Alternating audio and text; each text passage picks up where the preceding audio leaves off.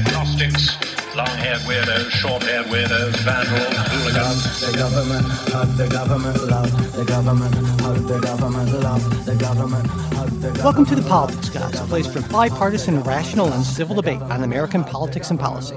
I'm Michael Baranowski, a professor of political science at Northern Kentucky University.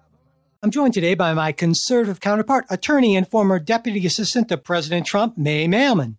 Hey, Mike. Hey, May. So I, you know, we had so much Supreme. In fact, it was exclusively Supreme Court in the regular show. There were some other things that we wanted to get to, and we just didn't have time. And I'm really happy you're able to, to be part of the, the midweek show this week. And so we can we can get to those, starting with oh, let's see, something I've wanted to talk to you about for a while now. Uh, I should point out, listeners, you might recall May is a, a, VP at Restoring Integrity and Trust in Elections, and that's a, a nonprofit. Well, they focus on well, I, restoring integrity and trust in elections, right?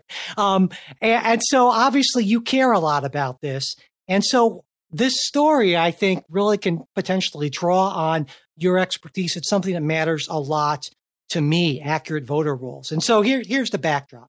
In 2012, election officials in seven mostly blue states Colorado, Delaware, Maryland, Nevada, Utah, uh, Virginia, and Washington they created, with the help of the Pew Charitable Trust, this nonprofit called Electronic Registration Information Center, or ERIC as it's called, to verify voter rolls.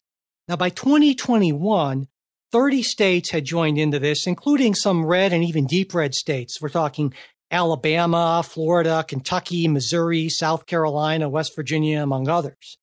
Now, the program is funded by participating state elections agencies. It has an operating budget of a little over $1.5 million per year. It works like this states regularly submit voter registration, motor vehicle licensing information to ERIC. They match that against other member states' data as well as Postal Service change of address data and Social Security death information. And through this process, they ID voters who have you know, moved or died, who are registered to vote in more than one state. Then they report this back to the states, and the states take whatever appropriate informational corrective action they need to take when there are you know, irregularities here. That's part of it. But another part of the agreement involves voter registration. Participating states and ERIC agree to mail notifications to state residents who are eligible to vote but haven't registered, and they give them information on how they can register in their state. Now, according to the organization, in the little more than a decade it's been around, they've identified over 36 million instances of voter record updates necessary, as well as sent out through the states 60 million uh, how to register notifications to voters who are unregistered. And, and so, based on that, you'd think, well, this sounds like a really straightforward, bipartisan, good government thing. And that has been the point, uh, the case till very recently. But this year, eight Republican left states have left the program uh, Alabama, Florida, Iowa, Louisiana, Missouri, Ohio, Virginia, and West Virginia. And there are proposals to do so at various levels in five other states Alaska, North Carolina, Oklahoma, Texas, and Wisconsin. And so the question that comes to mind is well, why would all of these states, that's a lot of states, and all of them being conservative states, why would they all of a sudden want to withdraw from what seems to be a pretty straightforward program? May, what's what's going on here?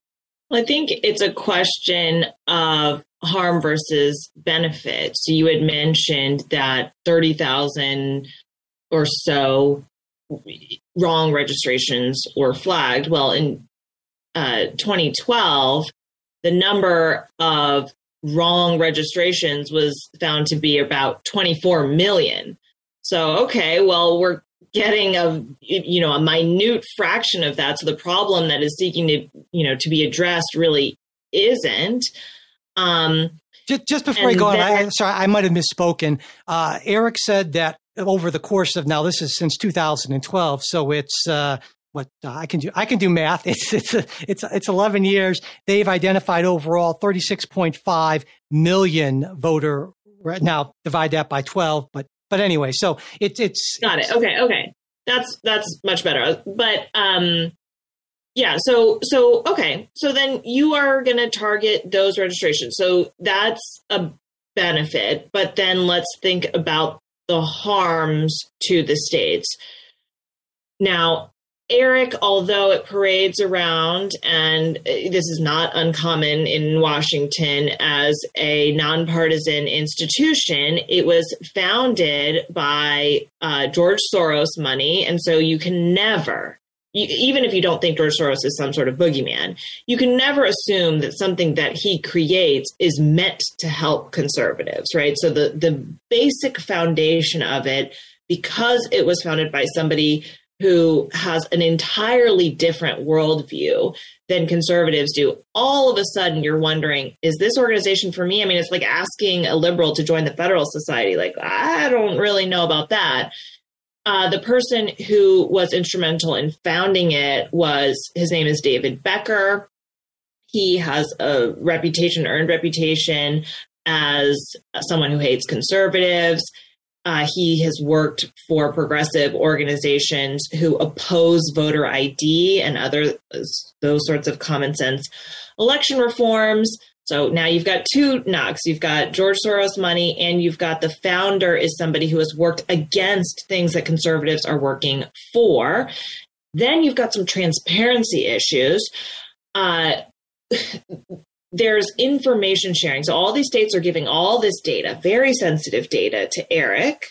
Well, what is ERIC doing with it? They are sharing it with this David Becker person started a new organization called the Center for Election Innovation and Research.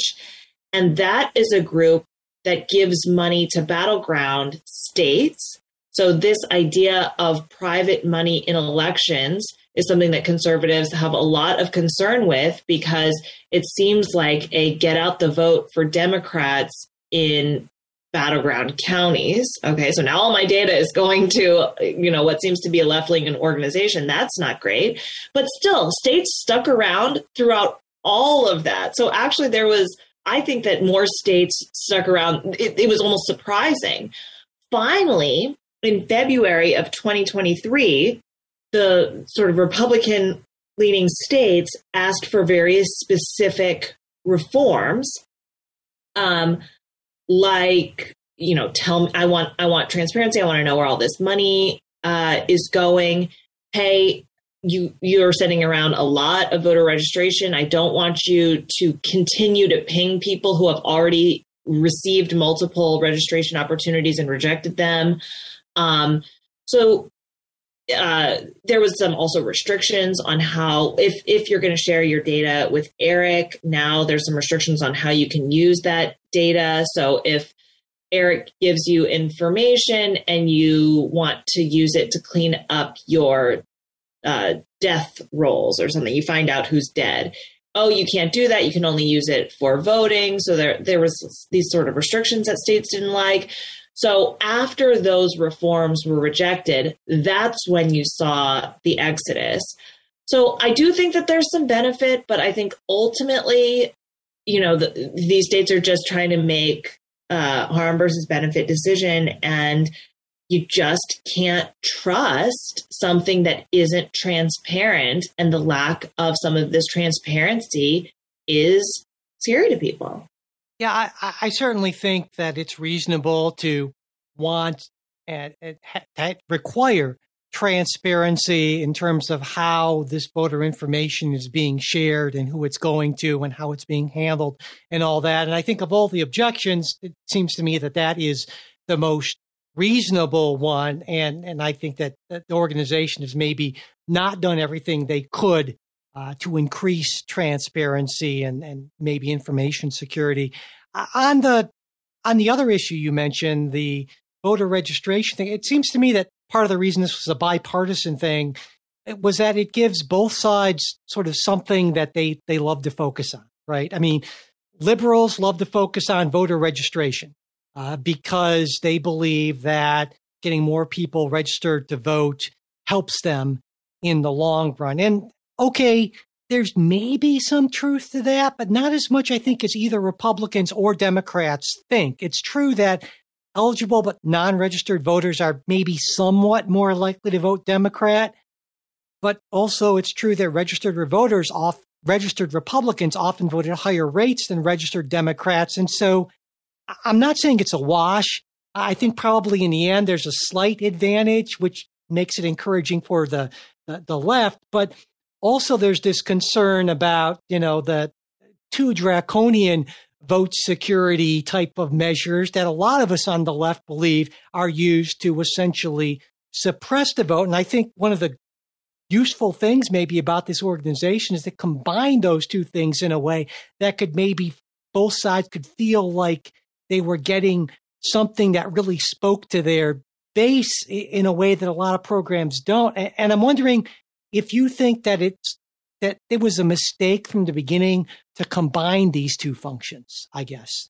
Maybe, maybe not. I'm, you know, I'm of the view that actually these uh, very loose uh, voting systems, so you know, bombarding people with registrations, I guess, is one of them, but voting trucks and no voter ID and you know, four months of early voting. I'm exaggerating, two months of early voting, but like these sort of loose things are actually going to end up being beneficial to Republicans because, in my view, I see the divide becoming class and that the party of the high class, which can navigate a lot of the voting restrictions, is going to be the Democrats, and the party of the middle and low class will be the Republicans who maybe can't.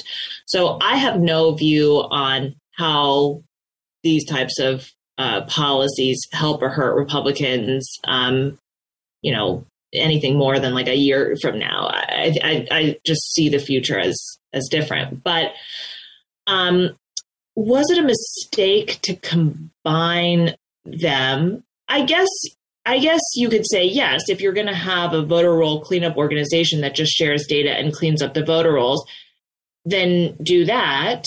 Um, and if you're going to have something that's a get out the vote organization, then do that. But yeah, you're not going to have a high level of trust if you don't exactly know what the purpose of the organization is. What really are you doing? What do you want our data for? When you say this is bipartisan, I've been in bipartisan groups before, you know, like they're center left. So what, you know, what does that mean?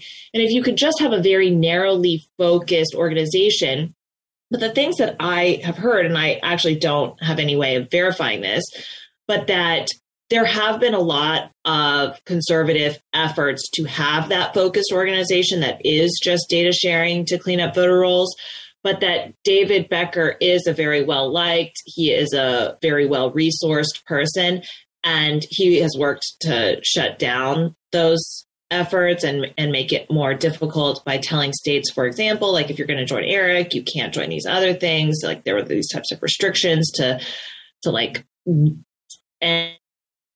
the competition there. Like I said, this is this is just what people are talking about. I don't have independent verification that that's true. I mean, it is the way that businesses and operate generally, so it would not be surprising. Um, but yeah, it is it is unfortunate that this particular experiment failed because I think the idea is one that conservatives like. So I do think that conservatives are trying to recreate in other ways. It's just very, very expensive. It's very, very difficult. All these states have their data in in like totally different formats. So it's not just something that you can pick up and do. It's going to require a lot of money and a lot of effort. Hey, you know, it just seems, I guess it seems crazy to me. Not really crazy. it's not surprising, but it seems to me to be a common sense sort of thing that we we could find some way to have a 50 state system where you would know right if someone is is has moved or is registered. I, this to me it just seems like basic you know basic due diligence on making sure that election rolls are accurate. And it's weird to me that anyone would object to that at least in theory right? And i should point out even eric right california's not a member of eric. New york's not a member of ERIC for reasons that I, I have no idea why. It seems weird to me. But the fact that we don't have this in the first place maybe I, I would bet a lot of Americans don't know this uh, that that yeah this this is just kind of a fact of life. We have all these weird election systems, and it's not necessarily the. I, uh, there are a lot of people who are who move and register and are registered in two. That doesn't mean that those people are voting in multiple states or anything like that. But that's that's a that's a secondary point. The main point is that it seems to me like there really should be a system, a nationwide system, to make sure that in federal elections everyone is only registered for one place and only is able to vote where they live. I, that seems weird to me that anyone would disagree with that. We hope you enjoyed this preview of our supporters exclusive midweek show. If you'd like to hear the rest of the episode, we hope you'll consider becoming a supporter. Supporters get ad-free access to all of our shows, membership in our Politics Guys Discord group where you can join in on the conversation, and other benefits at different levels of support. To become a supporter, go to patreon.com slash politicsguys. You can also support us through Venmo or at politicsguys or through PayPal. You'll find all of our support links in the show notes as well as at politicsguys.com slash support. And if you'd like to get the midweek show, but you're not in a position to become a financial supporter, that's not a problem. Just send me an email at mike at politicsguys.com and I'll be happy to get that set up for you.